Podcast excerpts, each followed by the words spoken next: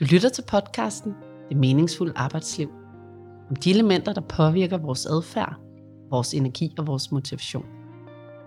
Podcasten er for alle, der tager afsøge, hvad der skal til for at trives på arbejde. Podcasten er baseret på samtaler mellem mig, Louise Sparf og Helle Ørsted.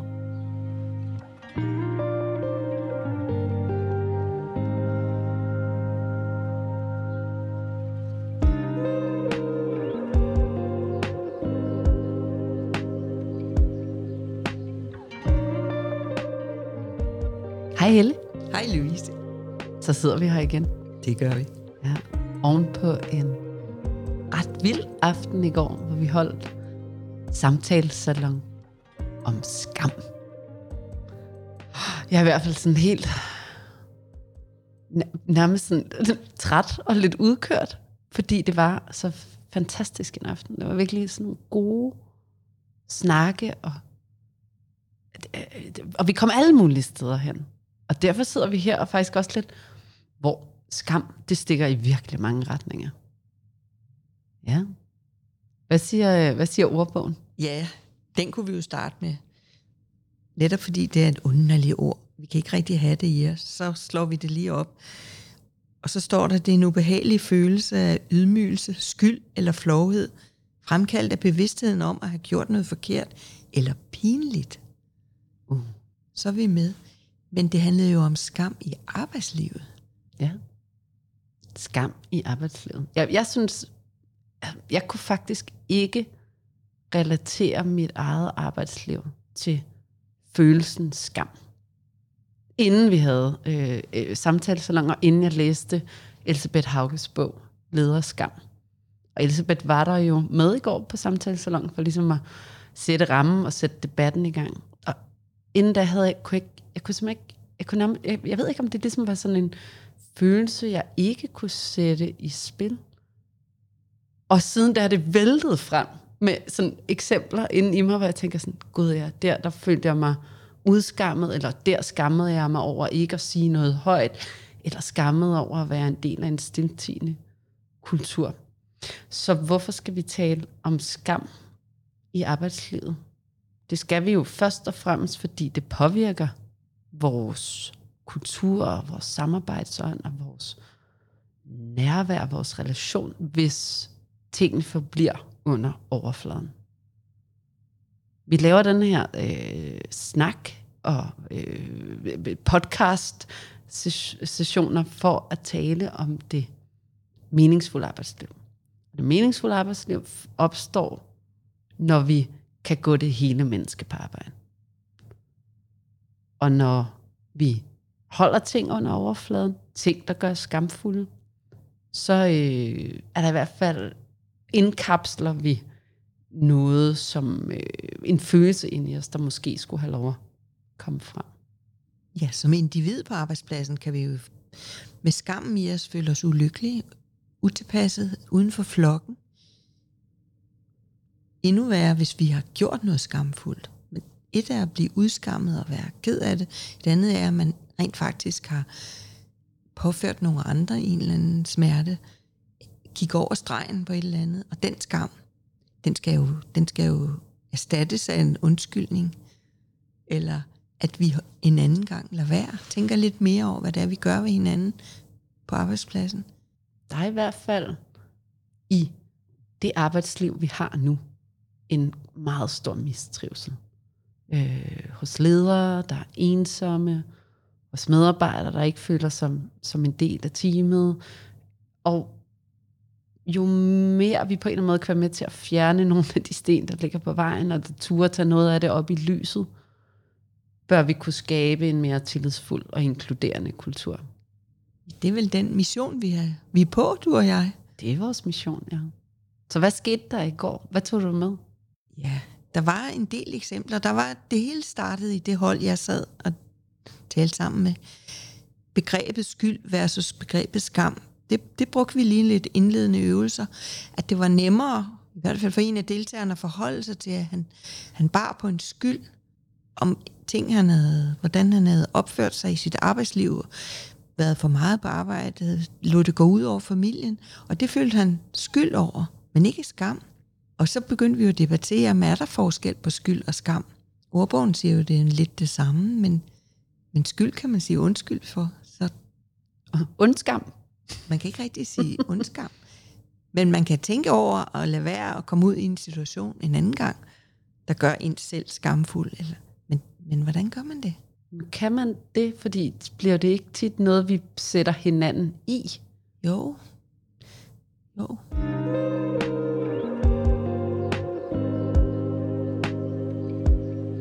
Vi kan starte med humoren på arbejdspladsen. Den, den kan nogle gange være grænseoverskridende. Jamen, det her, det sagde jeg jo bare for sjov. Vi siger nogle barske ting til hinanden, Ja.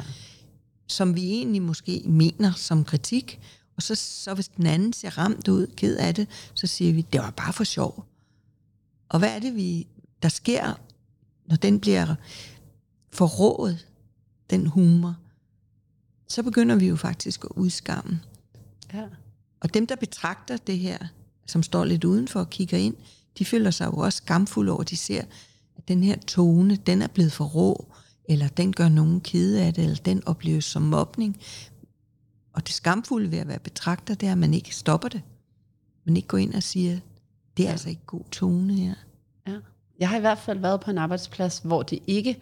Altså, sarkasme har ligesom været en, en nærmest en, en værktøjskasse, ikke? Fordi det var sådan, så kunne vi lidt bedre være lidt joviale og lige sådan slappe lidt af og øh, have humor omkring det. Men det, der blev problemet, var, at når dørene var lukket, så blev, gik den lidt over i, at man måske talte lidt grimt om dem, der ikke var der.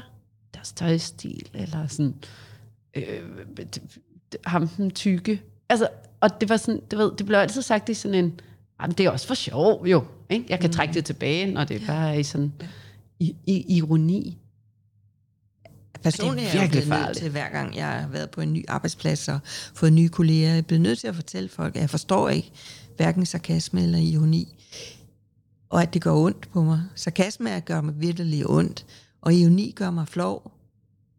Fordi jeg bliver altid fanget, så bliver der grint af mig, og ha, ha, ha. Hun faldt i igen, hun forstod det ikke, og så sidder jeg med skammen, fordi det er flovt at være dum. Man er sådan lidt dum, når man ikke forstår folks humor. Men når man nu ikke selv har humor, så, så er det meget svært. Man kan jo ikke bede andre om at lade være at have humor. Nej, og humor er også et afvæbne, altså hvis det bliver brugt rigtigt. Jamen, det er jo fantastisk. Det er jo morsomt. Det er bare, hvis det rammer en selv på en ironisk måde, eller en sarkastisk måde, Ja. og man misforstår det, så er det ikke spor sjovt. Nej. Men man kan bare i talsætte det. Så for mig handler det om, jeg bliver nødt til at sige det. Sådan her har jeg det. Og det er jo selvfølgelig først noget, jeg har lært at kunne i mine senere år. I mine unge år kunne jeg jo ikke sige det. Så gik jeg jo bare rundt og følte mig til grin Ja. og var flov. Men Louise, hvad tog du med fra i går? At skam er meget svært. Virkelig mange ting. Men alligevel kunne vi alle sammen øse ud af eksempler, da vi først gik i gang. Og der var flere og flere sådan ting, der poppede op i min bevidsthed, som jeg måske havde fortrængt. Vi blev ved med at debattere faktisk lang tid, hvorfor det her skal, er relevant at tale om i forbindelse med arbejdslivet. Hvorfor skal vi bringe det ind? Og det var svært for os at holde os til, hvad er det, der er godt på en, ved en arbejdsplads, hvor vi tør i talesætte de skamfulde øjeblikke, eller bremse noget. Hvorfor, hvorfor er det godt at i talesætte?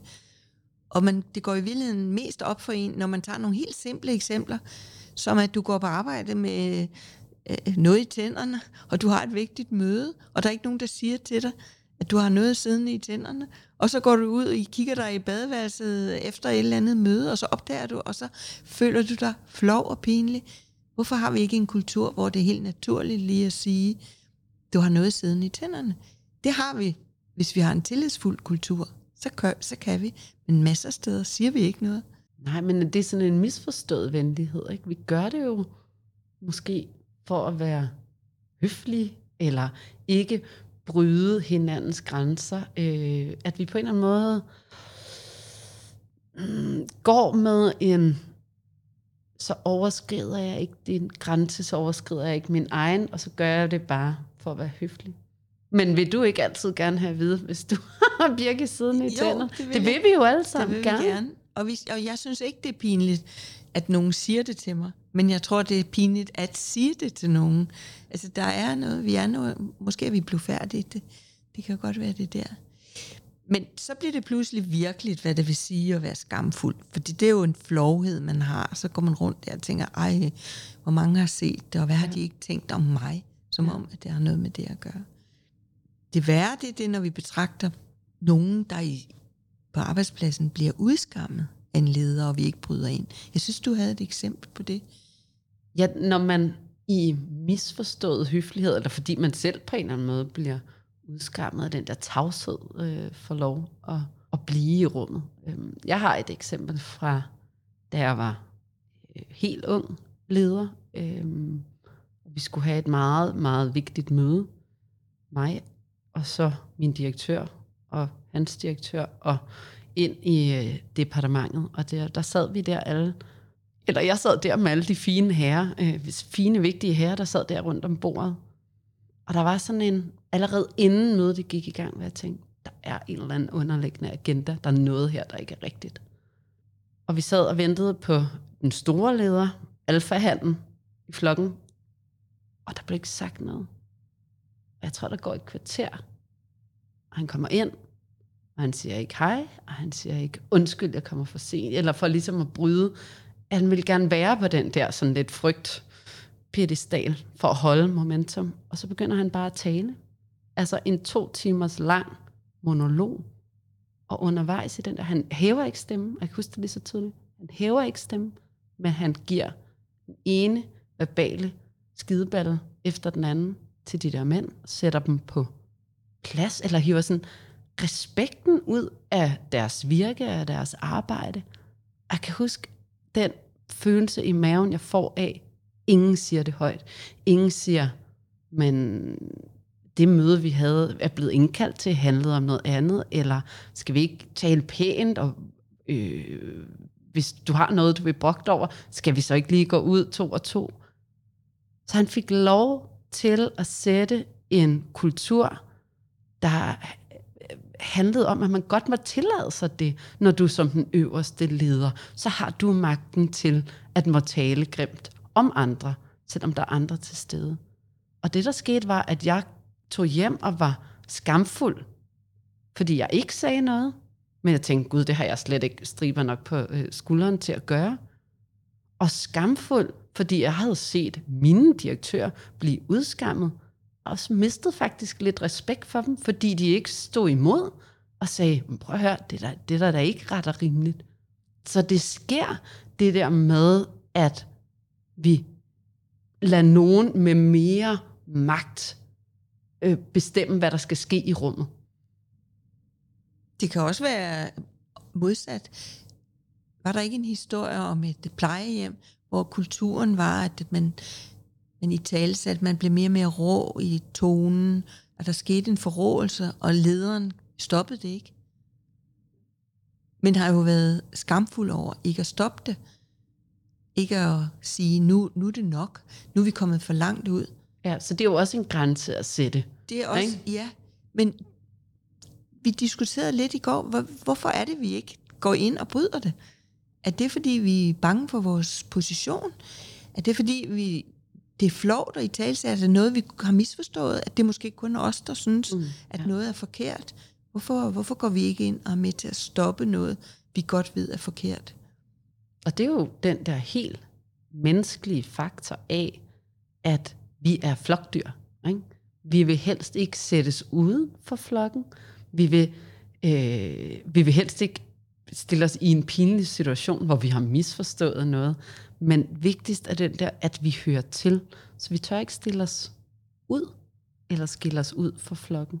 Og det må være en af grundene til, at vi ikke siger noget, at vi ikke sætter øh, de der grænser, fordi det simpelthen er noget, der ligger sådan, som sådan en urinstinkt inde i os som mennesker, at vi skal, for at overleve, skal vi høre til flokken. Så det spørgsmål, Elisabeth stillede os, hvor hun sagde, gå ud og debattere, hvad skal der til på en arbejdsplads, for at vi finder det mod, der skal til, for at bryde de her cirkler. Det var sindssygt svært at få i talesat.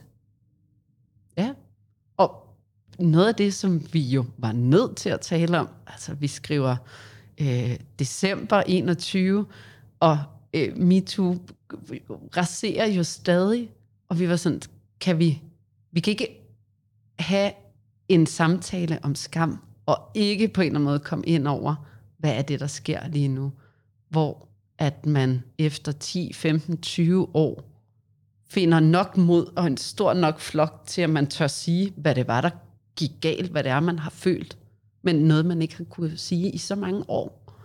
Øhm, og, vi, og alligevel så blev vi alle sammen sådan lidt, nej, vi tør næsten ikke gå ind i det, man tør ikke tale om det. Er vi måske lidt skamfulde, fordi vi selv har oplevet det på vores arbejdsplads? Og vi vil måske helst bilde os ind og hinanden ind, at det ikke foregår mere.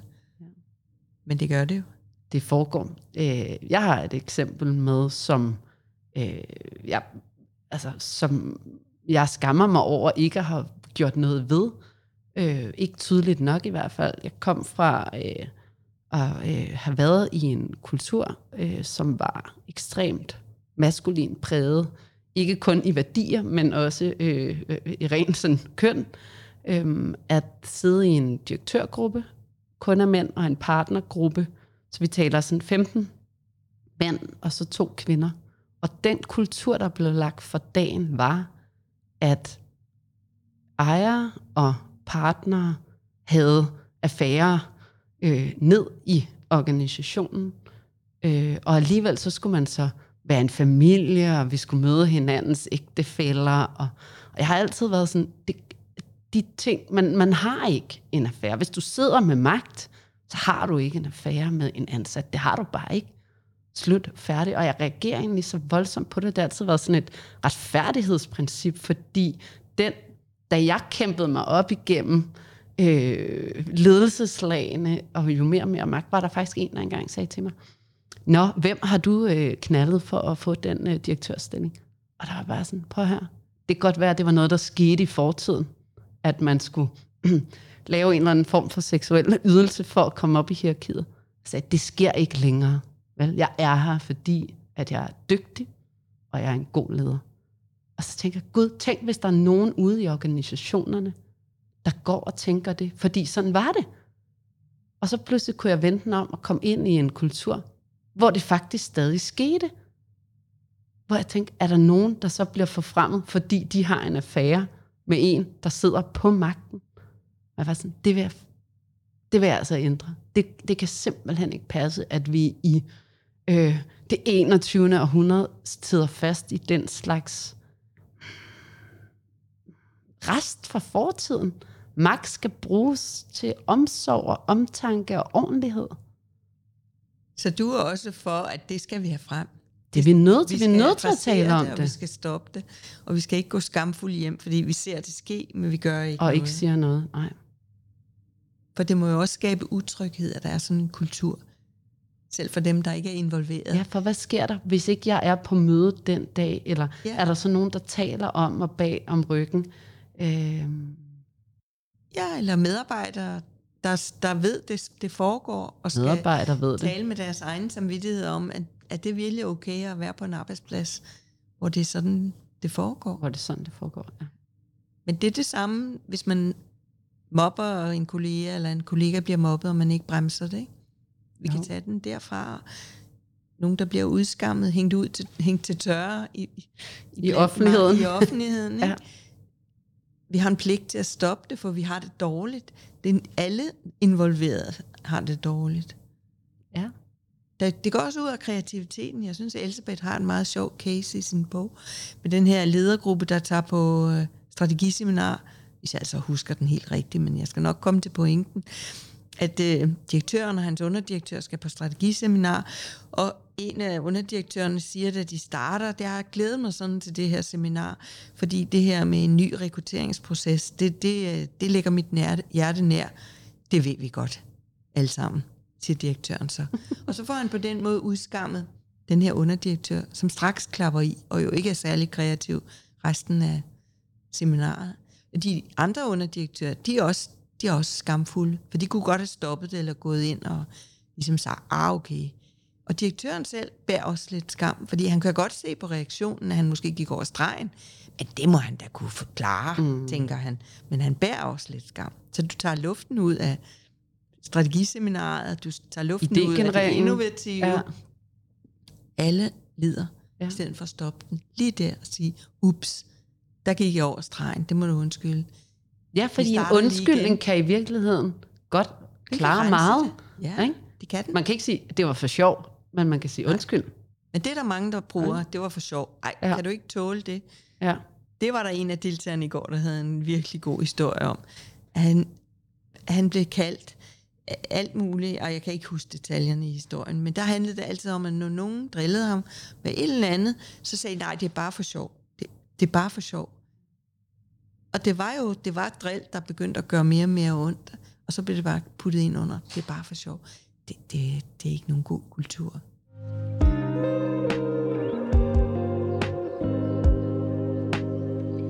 Skam er ikke noget, vi praler af. Det er ikke en følelse, vi udstiller.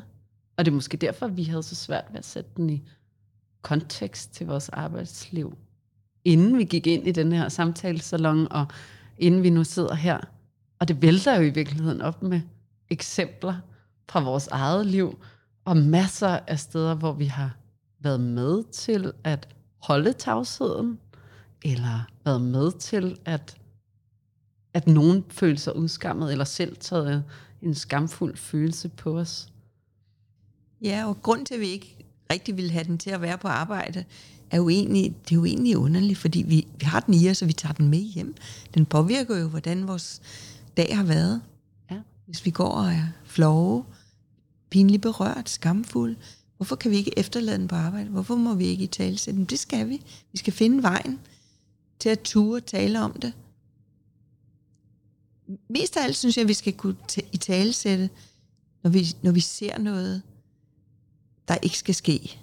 Altså, vi skal kunne afbryde nogen, eller vi skal kunne sige, det her altså ikke i orden. Jeg vil ja. da gerne have, at, at du sagde til mig, hvis jeg gik over grænsen over for nogen, ja og så kunne jeg skynde mig og sige, wow, det var bestemt ikke min mening, og det er jeg godt nok ked af, men jeg kan se, at du blev helt ked af det. Hvis ikke jeg fik det at vide, var det jo ikke sikkert, at jeg opdagede det. Men så har jeg udskammet nogen, og det er lige så slemt som at selv være skamfuld. Ja, ja måske det værre. Vi skal have det op til overfladen, for at kunne bryde nogle tabuer, og for at kunne sige, hvad egentlig rigtigt og forkert. Ikke? Hvornår har vi en rigtig eller en forkert adfærd og opførsel? Men det er der, det bliver svært, fordi hvad nu hvis jeg er den eneste, der tænker, at det her er en rigtig opførsel. Vi er nødt til at have det ud i den kollektive forstand. Ikke? Hvad er den kollektive norm? Det, det vil sige, at det bliver en ledelsesopgave. Det er en ledelsesopgave. Det er en mega vigtig ledelsesopgave. Ja. Så hvis nu det er lederen selv, der har den ikke særlig behagelige adfærd, ja. Og vi er medarbejdere, så frygter vi jo måske for vores job, ja. hvis vi skal i talesætte det. Så er vi tilbage til, at hvis ikke vi har en tillidsbaseret ledelseskultur, så kommer vi ingen vejen. Så vil det jo være sådan, så følger det jo lederen med den dårlige adfærd. Ja, og lederens mørke side, eller dårlige adfærd, øh, det, det drøber ned på organisationen. Så det er nødt til at starte der, øh, hvorfor, fordi man er en flokfører, man er et forgangseksempel. Og noget af det, som kan være svært, det er at sige, kan du gå imod din leder, kan du gå imod de der striber på skulderen, ikke?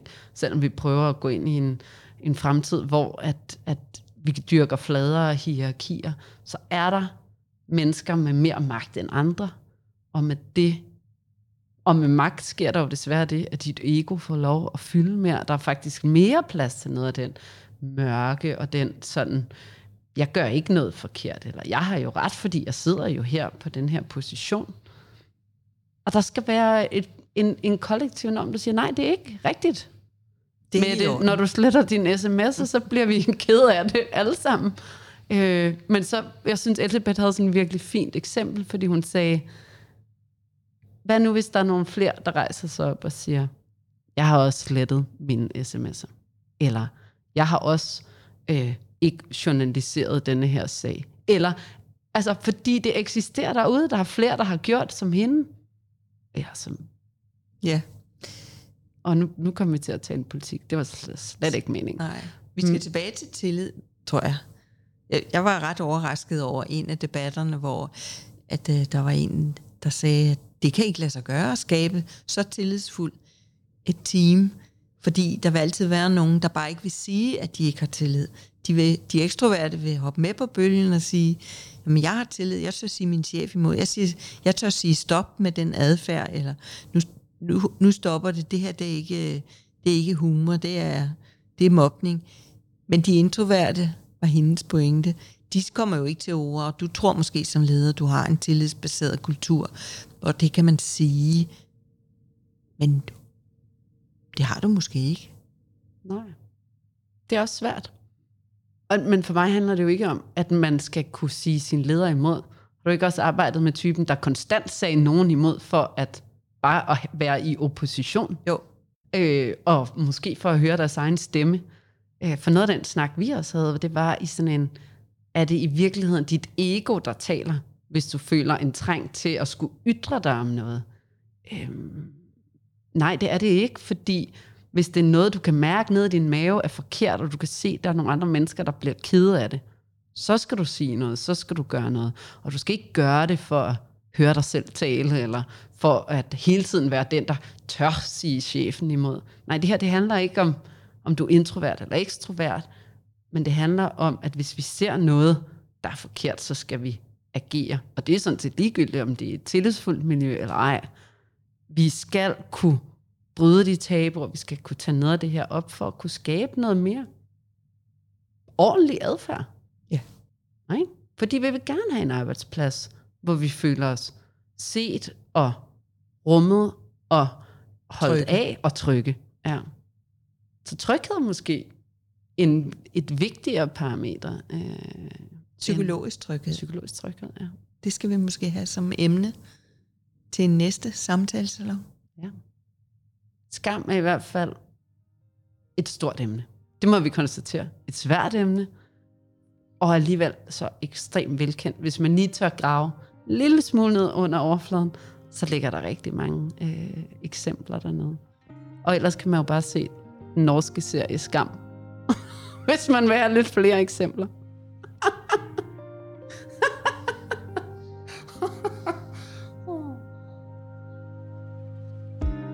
Fordi du lyttede med. Tak til Emil Bogelius for at lære sig at lave podcast og producere og redigere. Du kan læse mere på Salon Højbro Plads, hvor du også kan følge podcasten.